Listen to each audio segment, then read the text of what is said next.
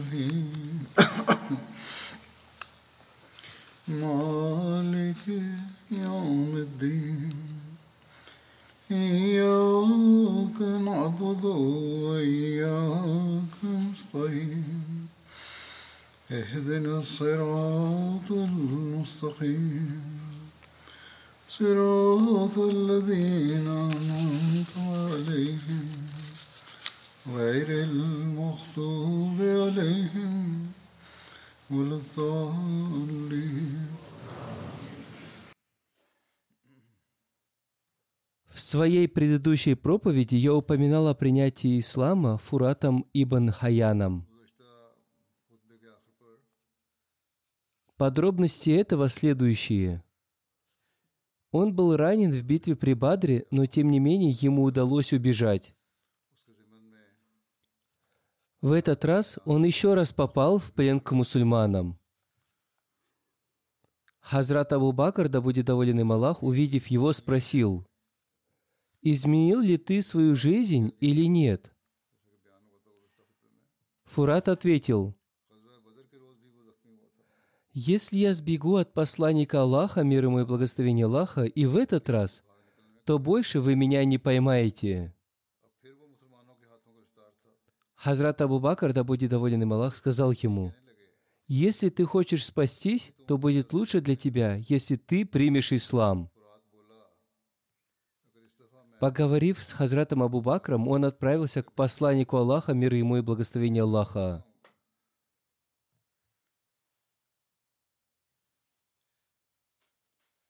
По пути он встретился с одним из ансаров, который сказал ему, «Я тоже стал мусульманином».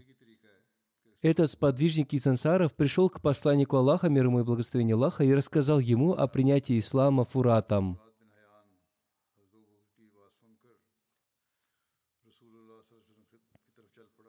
Посланник Аллаха, мир ему и благословение Аллаха, оставив его дела на усмотрение Всевышнего Аллаха, сказал, «Несомненно, среди вас есть такие люди, которых мы оставляем с их верой.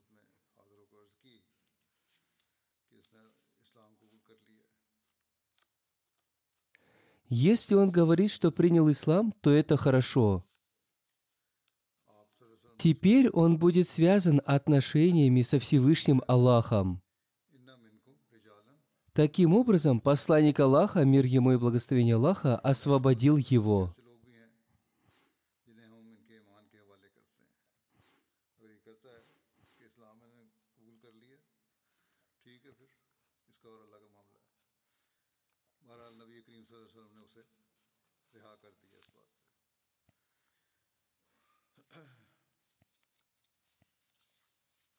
Также подробно повествуется о том, что в третьем году по хичере в месяц Чумади Уль-Ахир в Карада был отправлен вооруженный отряд во главе с Хазратом Зайдом бин Харисом. В связи с этим Хазрат Мирза Башир Ахмад в своей книге «Жизнеописание печати пророков» написал – После того, как мусульмане немного освободились от нападений племен Бану Сулайм и Бану Гатфан, они были вынуждены покинуть свою родину, чтобы подавить еще одну угрозу. До сих пор для своих торговых предприятий на севере курайшиты обычно путешествовали в Сирию посредством прибрежного маршрута через Хиджаз. Однако теперь они покинули этот путь, потому что, как упоминалось выше, племена этого региона стали союзниками мусульман. Следовательно, у курайшитов было меньше шансов навлечь беду на мусульман. На самом деле в этих обстоятельствах они стали считать этот прибрежный маршрут угрозой для себя. Как бы то ни было, теперь они покинули этот маршрут и начали передвигаться по маршруту через Нечт, который вел в Ирак. Племена Сулайм и Гатфан, которые были союзниками курайшитов и смертельными врагами мусульман, жили в непосредственной близости от этого региона – Таким образом, в месяц Джумади-Уль-Ахир посланник Аллаха, мир ему и благословение Аллаха, получил информацию о том, что торговый караван курайшитов из Мекки должен был пройти по маршруту Нечт. Очевидно, что если перемещение караванов, принадлежащих курайшитам, прибрежный район и из него являлся причиной угрозы для мусульман, то проход по маршруту Нечт был еще более опасным – Причина этого заключалась в том, что в отличие от прибрежного маршрута, этот новый маршрут был заселен союзниками курайшитов, которые, подобно курайшитам, жаждали крови мусульман. Для курайшитов было очень легко объединить свои силы и совершить внезапное нападение на Медину ночью или причинить мусульманам любой другой вред – для того, чтобы ослабить курайшитов и подтолкнуть их к тому, чтобы они были склонны искать примирения, необходимо было также перехватить их караваны на этом пути. Так что, как только посланник Аллаха, мир и благословение Аллаха да им, получил сообщение о караване, он сразу же отправил туда отряд своих сподвижников под командованием своего освобожденного раба Хазрата Зейда бин Хариса –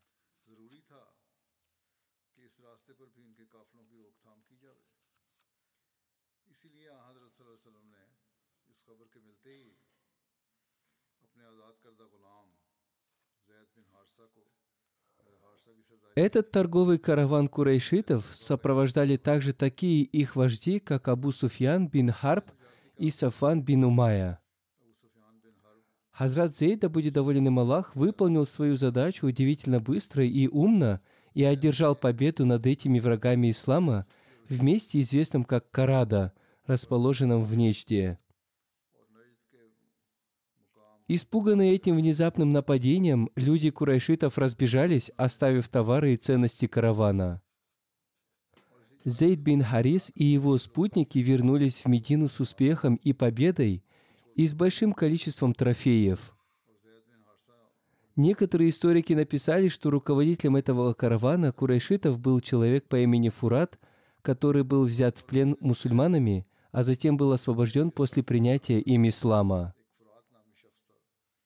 Однако из других повествований подтверждается и то, что он был идолопоклонником, которому было поручено следить за мусульманами.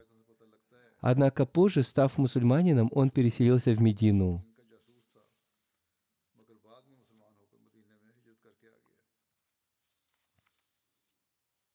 В это же время произошло событие, связанное с убийством Кааба бин Ашрафа. Он был одним из вождей Медины. Он тоже заключил договор с посланником Аллаха, мир ему и благословение Аллаха, но при этом пытался распространять смуту, и он был убит мусульманами. В Сахих Бухари об этом событии повествуется подробно. Хазрат Джабир бин Абдуллах, да будет доволен им Аллах, повествует.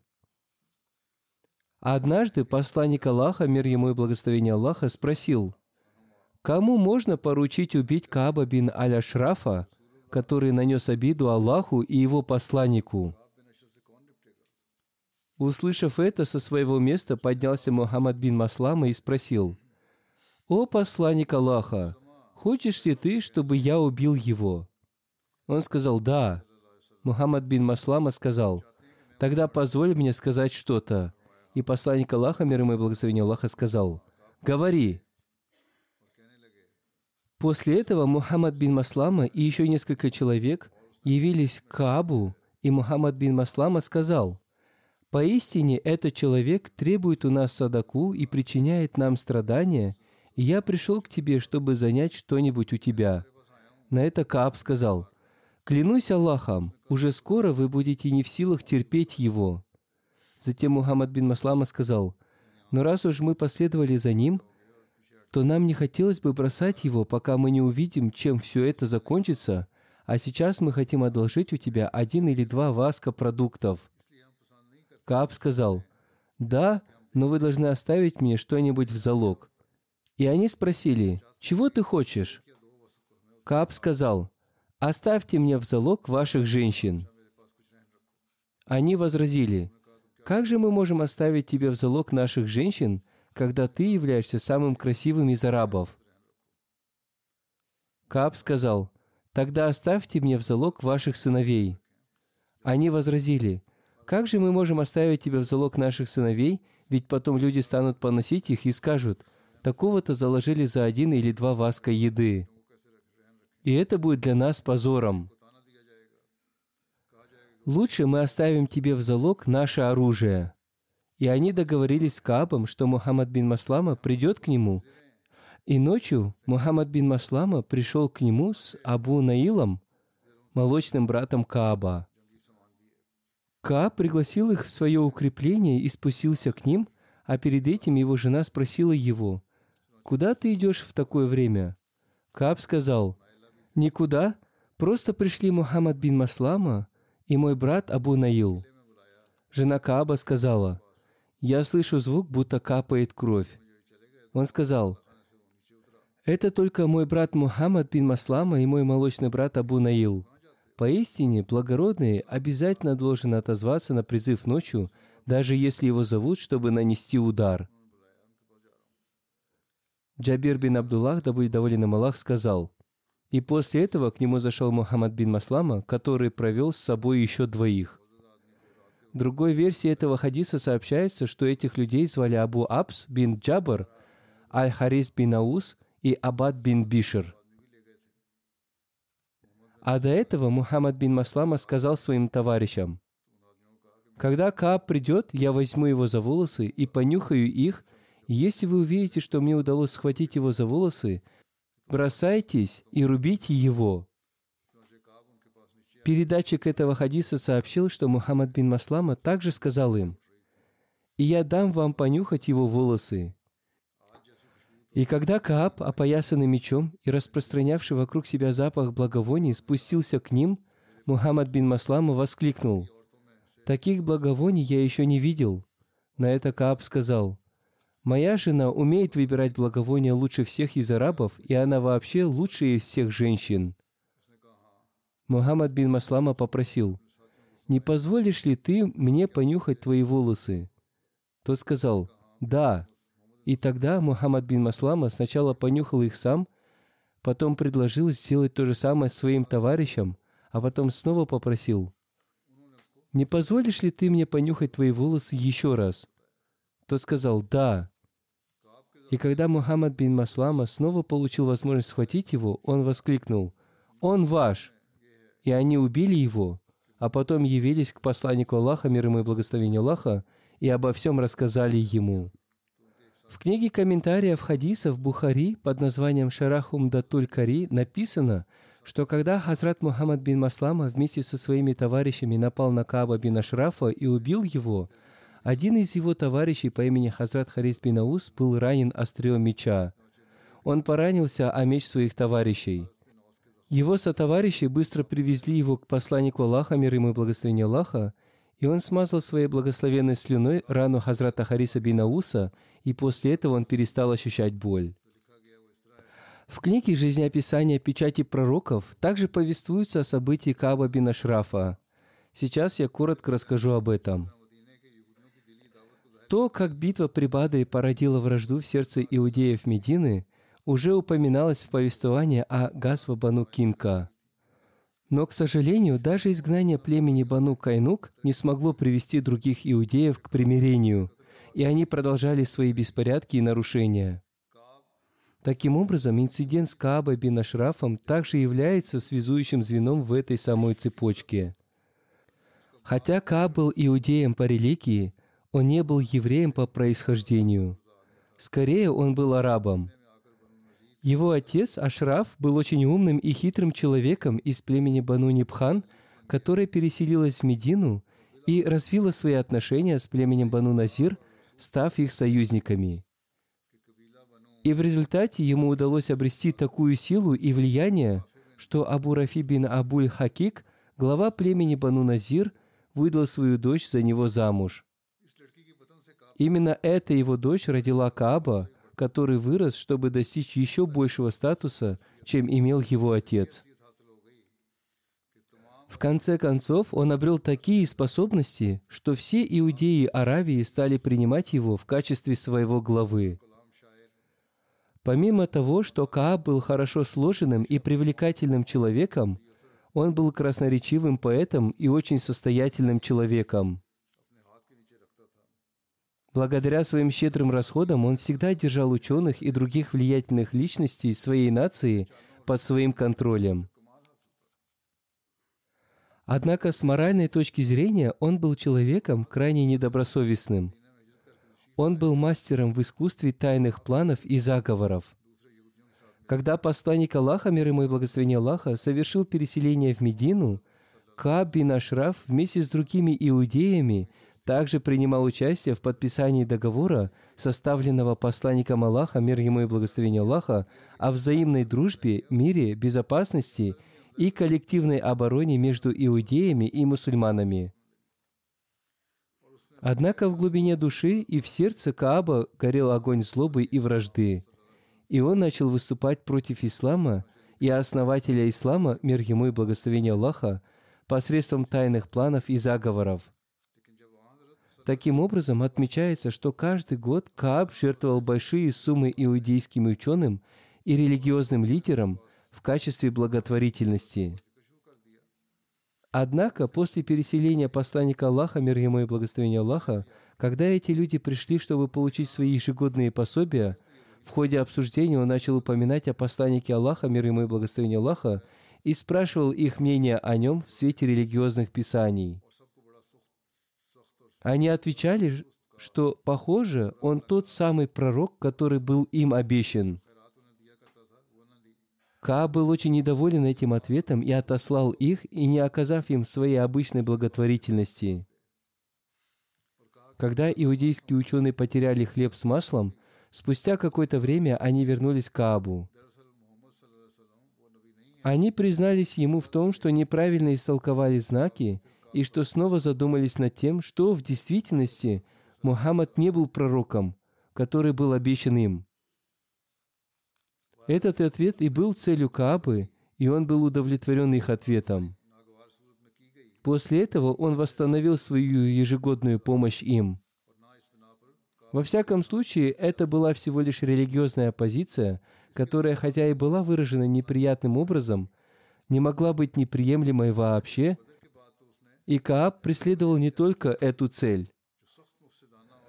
Однако после этого оппозиция Кааба приняла более опасную форму, и в конечном итоге, после битвы при Бадре, он начал применять такую тактику, которая была крайне дерзкой и крамольной, и она создала очень опасные обстоятельства для мусульман.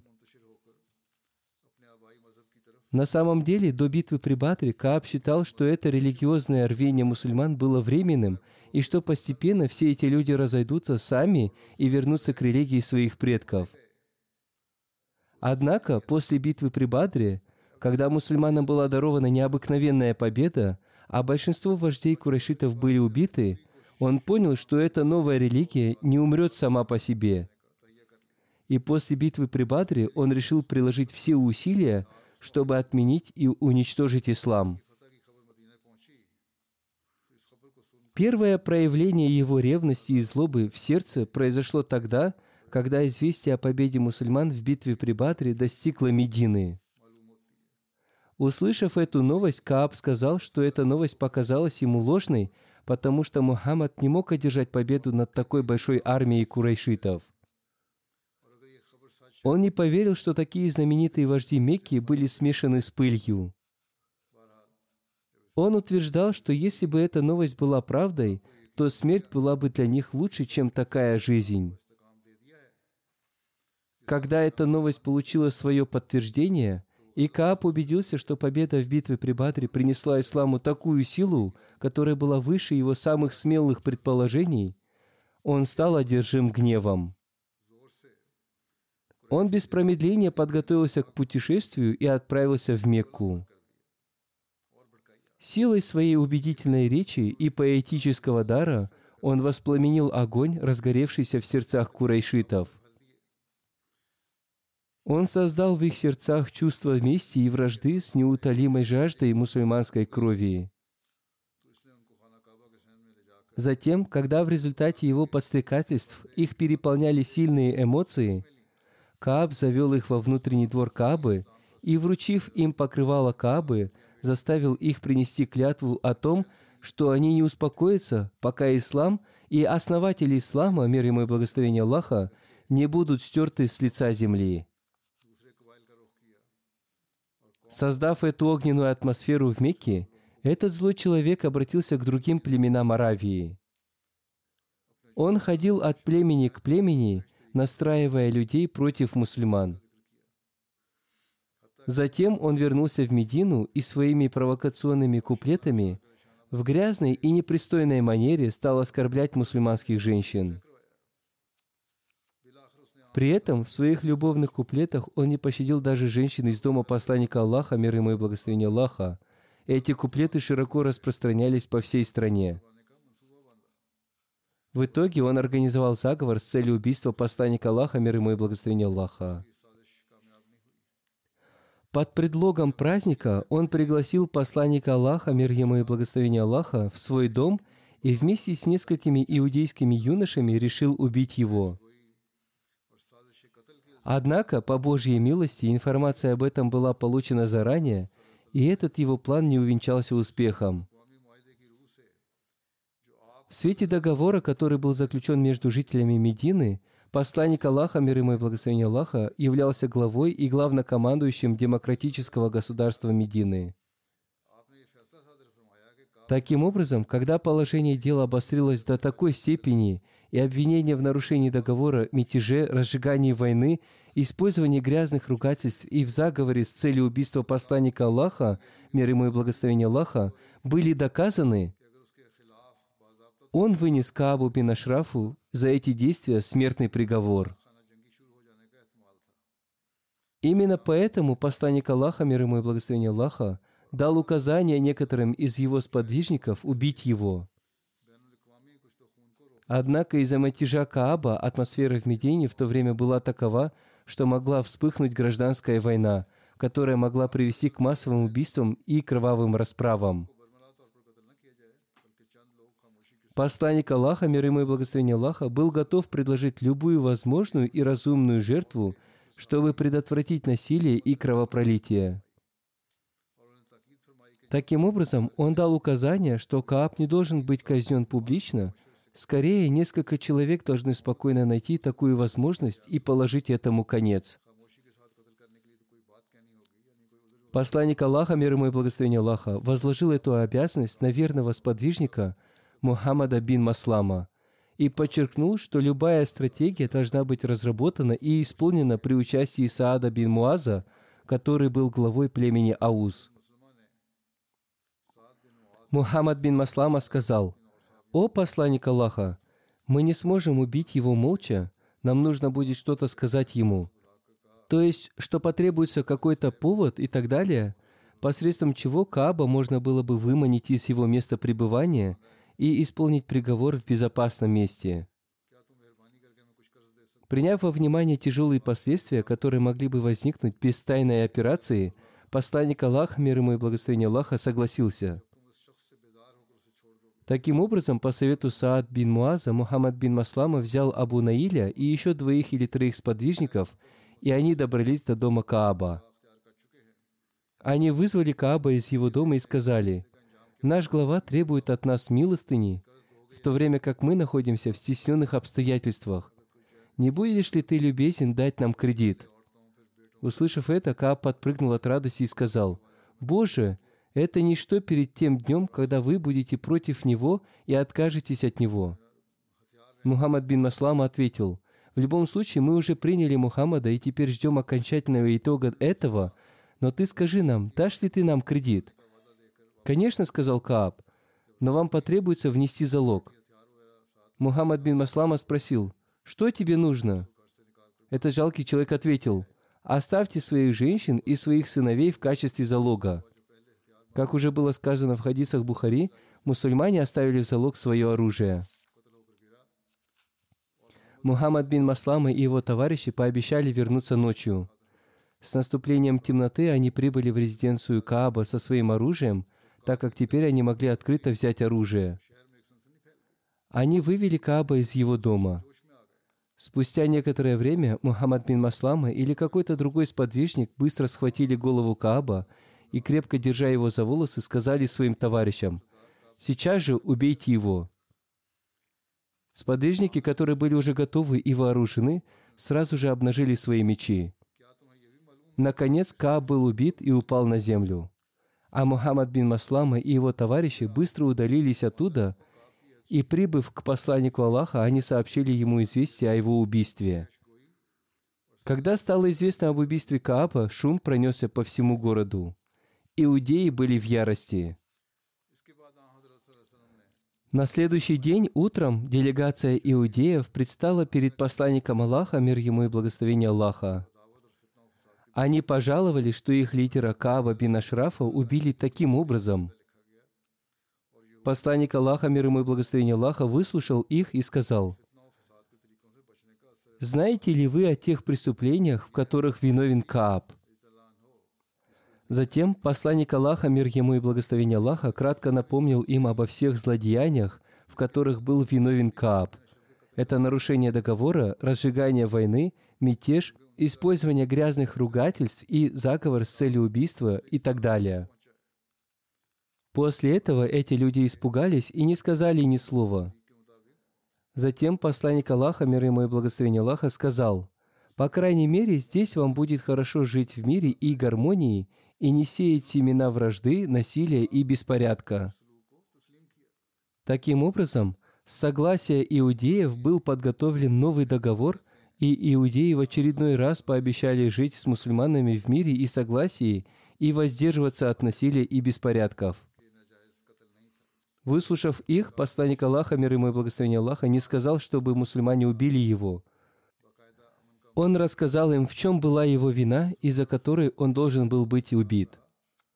После этого иудеи согласились с тем, что посланник Аллаха, мир ему и благословение Аллаха, был прав.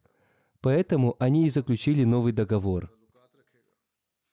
Посланник Аллаха, мир ему и благословение Аллаха, вручил Хазрату Али этот заключенный новый договор. Нигде в истории не написано, что после убийства Кааба бин Ашрафа иудеи поднимали вопрос о его убийстве – поскольку они знали, что Кааб заслужил такое наказание. Одним словом, согласно обычаю и закону того времени, то, что произошло с Каабом и молчание иудеев, подтверждает, что это наказание было правильным. Некоторые историки выдвигают обвинение, что это убийство было незаконным и неправильным. Однако необходимо изучить, во-первых, было ли это исполнение приговора оправданным действием или нет. Во-вторых, оправдан ли метод, примененный для этой казни или нет.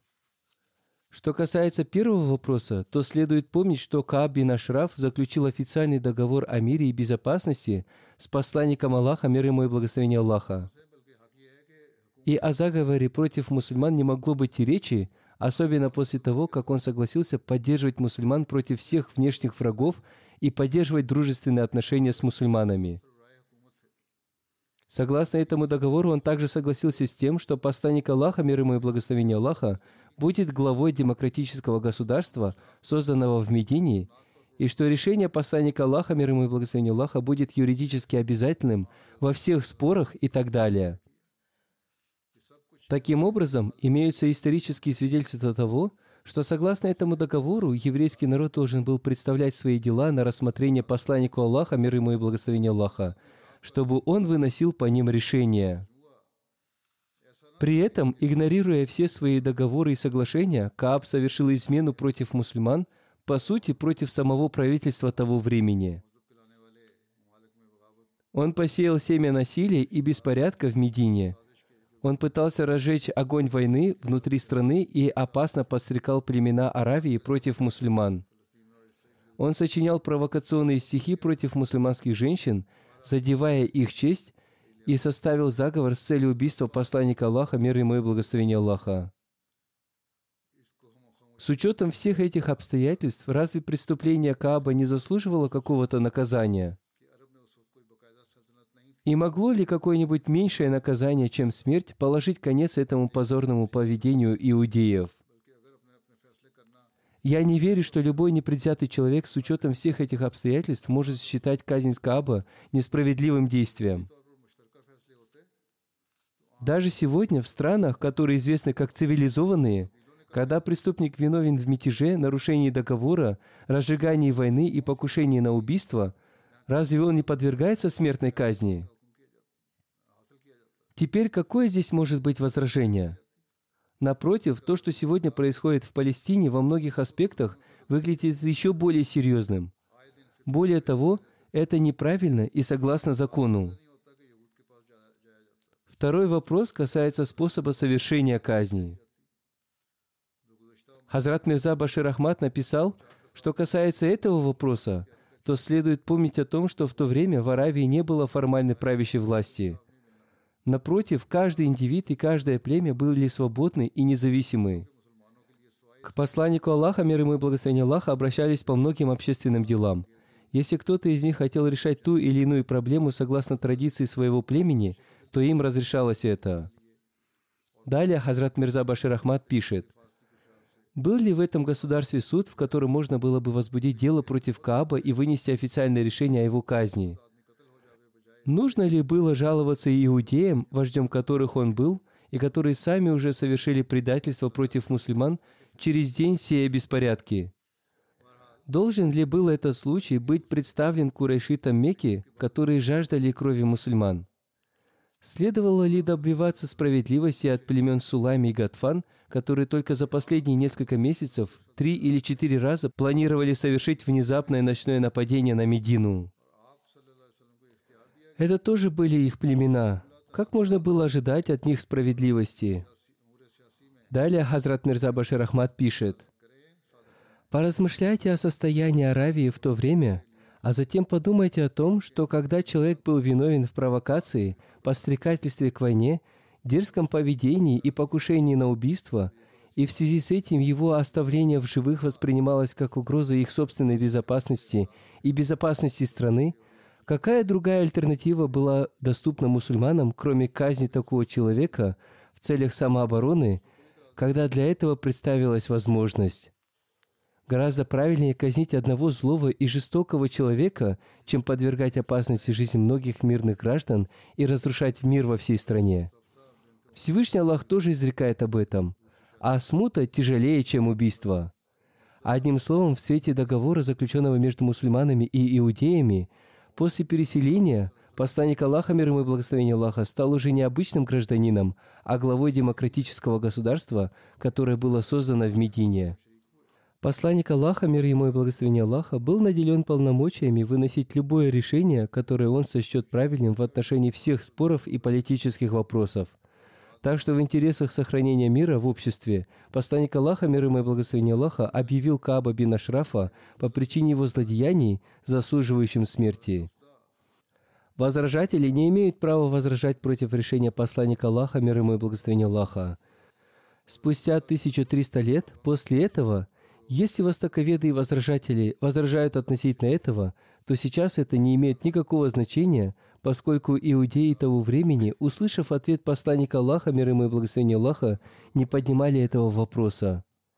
В этот же период времени состоялось второе бракосочетание Хазрат Хавсы бинт Умар, да будет доволен ею Аллах. Она была дочерью Хазрата Умара, да будет доволен им Аллах. Об ее бракосочетании с посланником Аллаха, мир ему и благословение Аллаха, повествуется, что первый муж Хазрат Хавсы принимал участие в битве при Бадре – После возвращения с битвы он заболел и умер. После этого посланник Аллаха, мир ему и благословение Аллаха, женился на ней. Об этом подробно повествуется в Сахих Бухари. Хазрат Абдуллах ибн Умар, да будет доволен им Аллах, рассказал о том, что было после того, как дочь Умара ибн Айхатаба, да будет доволен им Аллах, Хавса, которая была женой Хунайса ибн Хузафа Ас-Сахми, который являлся сподвижником посланника Аллаха, мир ему и благословение Аллаха, и умер в Медине, а вдовела, Умар ибн Аль-Хатаб рассказал следующее. «Я пришел к Усману ибн Афану, да будет доволен им Аллах, и предложил ему в жены Хавсу, но он сказал, «Я подумаю над этим». Я ждал несколько ночей, а потом он встретил меня и сказал, «Я думаю, что не стану жениться сейчас».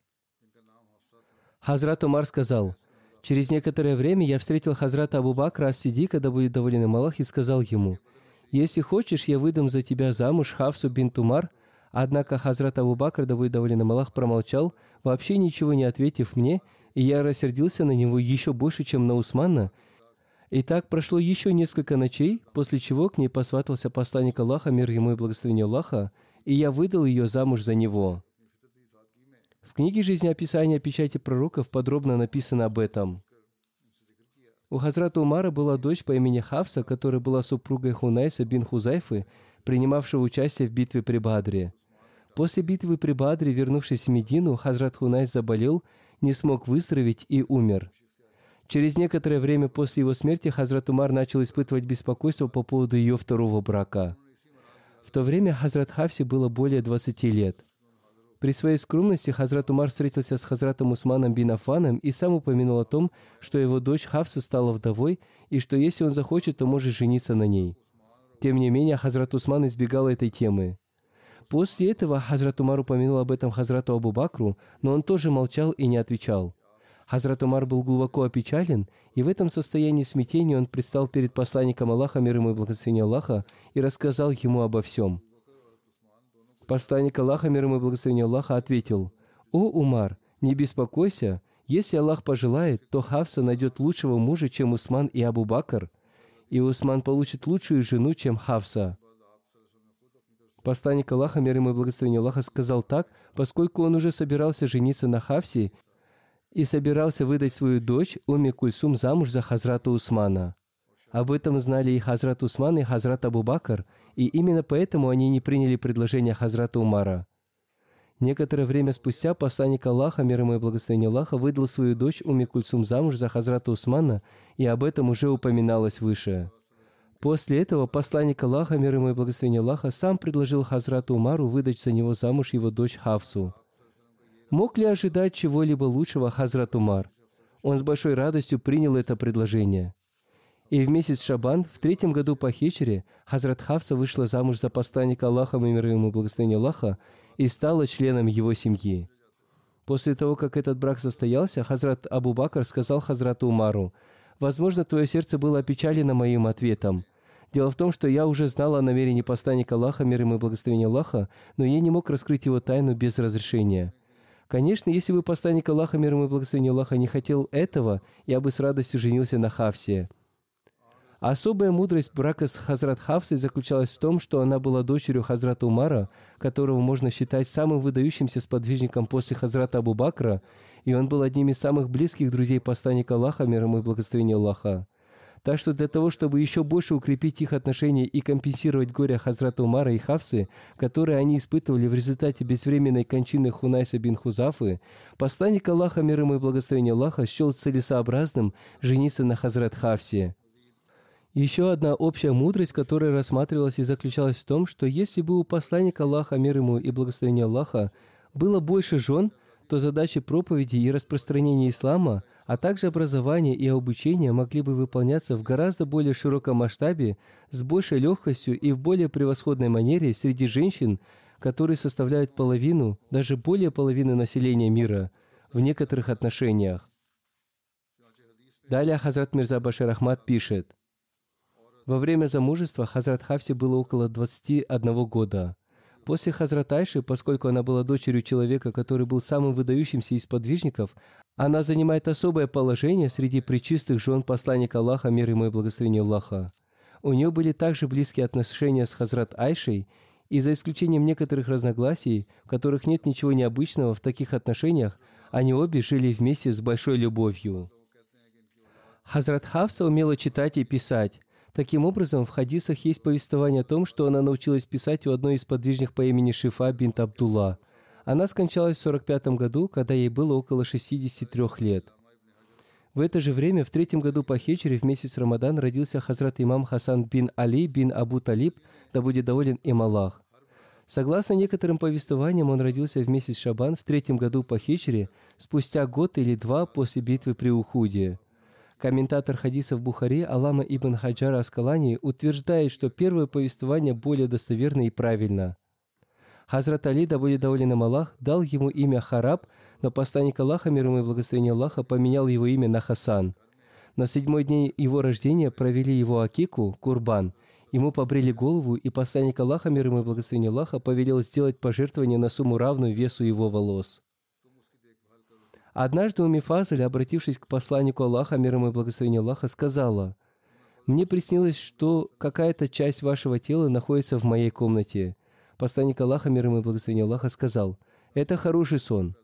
У Фатимы родится сын, и ты будешь смотреть за ним и кормить его вместе с Кусумом». У Мифазов была супругой Хазрата Аббаса, дяди посланника Аллаха, мир ему и благословение Аллаха. Кусум был ее сыном. Таким образом, когда родился Хазрат имам Хасан, да будет доволен им Аллах, Уми Фазл кормила его своей грудью вместе с Кусумом. Однажды у Хазрата имама Хасана спросили, помнит ли он что-нибудь из жизни посланника Аллаха, мир ему и благословение Аллаха.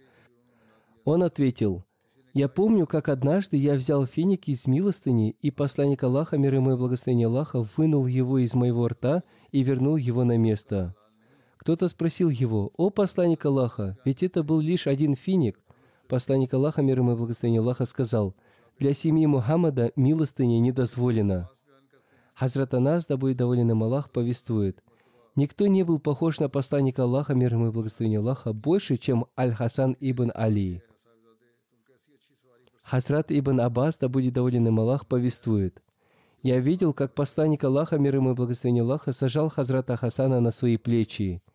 Некий человек, увидев эту картину, сказал, «Какой же это прекрасный вид езды!» Посланник Аллаха, мир ему и благословение Аллаха, сказал – какой же это прекрасный всадник! Посланник Аллаха, мир ему и благословение Аллаха, очень сильно любил своего внука. Хазрат Пара повествует, «Я видел, как посланник Аллаха, мир ему и благословение Аллаха, усаживал Хазрата Хасана на свои плечи и повторял слова «О Аллах, я дружу с ним, и ты стань его другом». Согласно некоторым повествованиям, причиной смерти Хазрата Хасана был йод – Хазрат Мирза Башир Ахмад о рождении Хазрата имама Хасана написал, в событиях второго года после хиджры упоминается брак Хазрата Али и Хазрат Фатимы. Как уже упоминалось, в третьем году по хиджре в месяц Рамадан, то есть примерно через 10 месяцев после их свадьбы, они были благословлены рождением ребенка. Посланник Аллаха, мир ему и благословение Аллаха, назвал его Хасаном. Это тот самый Хасан, который получил среди мусульман имя имам Хасан, да будет доволен им Аллах.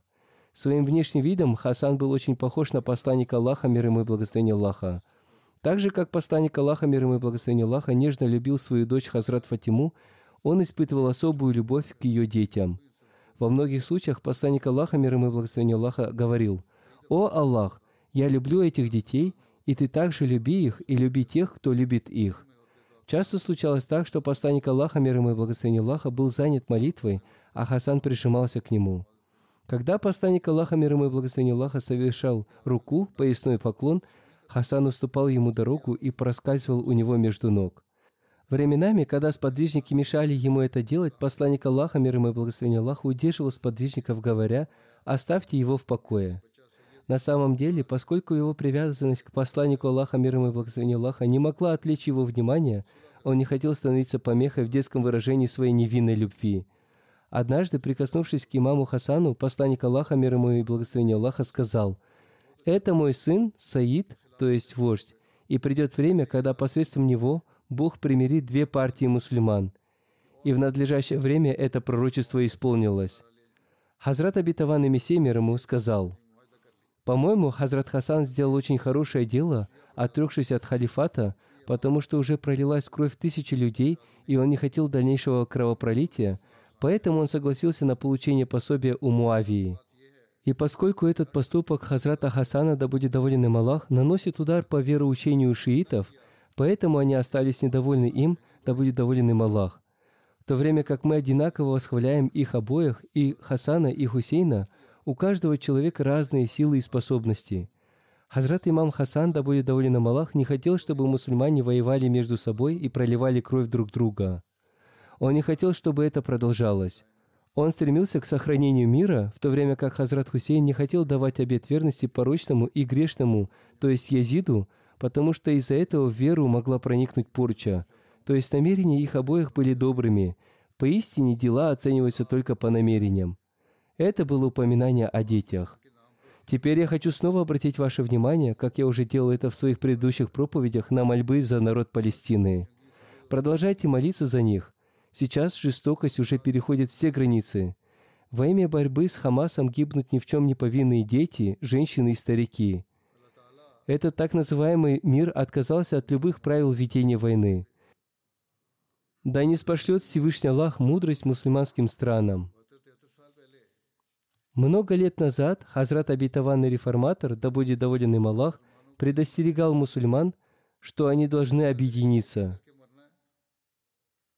Они должны решить, хотят ли они умирать поодиночке и по отдельности, или же они хотят сохранить свое существование как единое целое.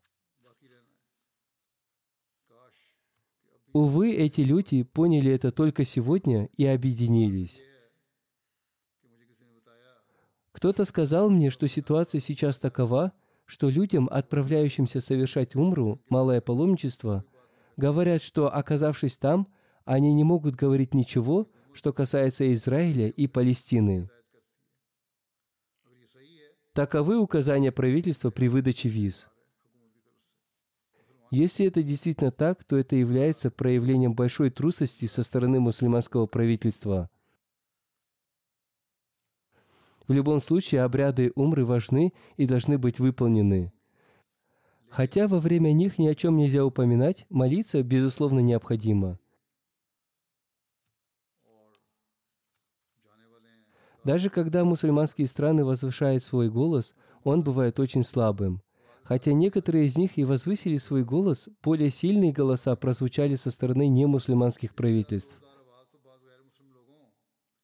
Да разовьет Аллах мужество и мудрость в мусульманах. Генеральный секретарь ООН сказал несколько очень хороших вещей, но кажется, что его голосу не придают никакого значения – Похоже, что если эта война продолжится и перерастет в мировую, то даже ООН не останется.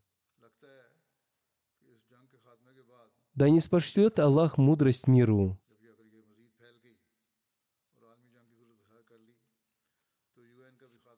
Кажется, что мир уже приближается к своему разрушению. Пусть Аллах дарует мудрость тем, кто останется после этого разрушения и позволит им обратиться к Богу. В любом случае, в связи с происходящим мы должны много молиться. Да помилует Аллах этот мир. Аминь.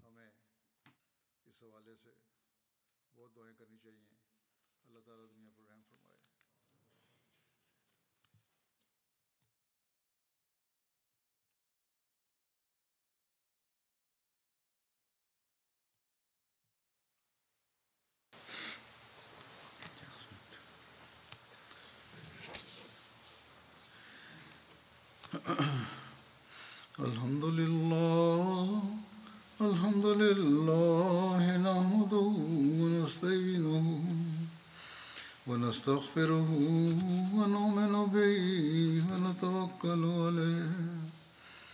ونعوذ بالله من شرور أنفسنا ومن سيئات أعمالنا. من يهده الله فلا مضل له ومن يضلل فلا هادي له ونشهد ان لا اله الا الله ونشهد ان محمدا عبده ورسوله عباد الله رحمكم الله إن الله يأمر بالعدل واللسان وإيتاء ذي القربى وينهى عن الفحشاء والمنكر والبغي يعظكم لعلكم تذكرون. اذكروا الله يذكركم وادعوه يستجب لكم. ولذكر الله أكبر.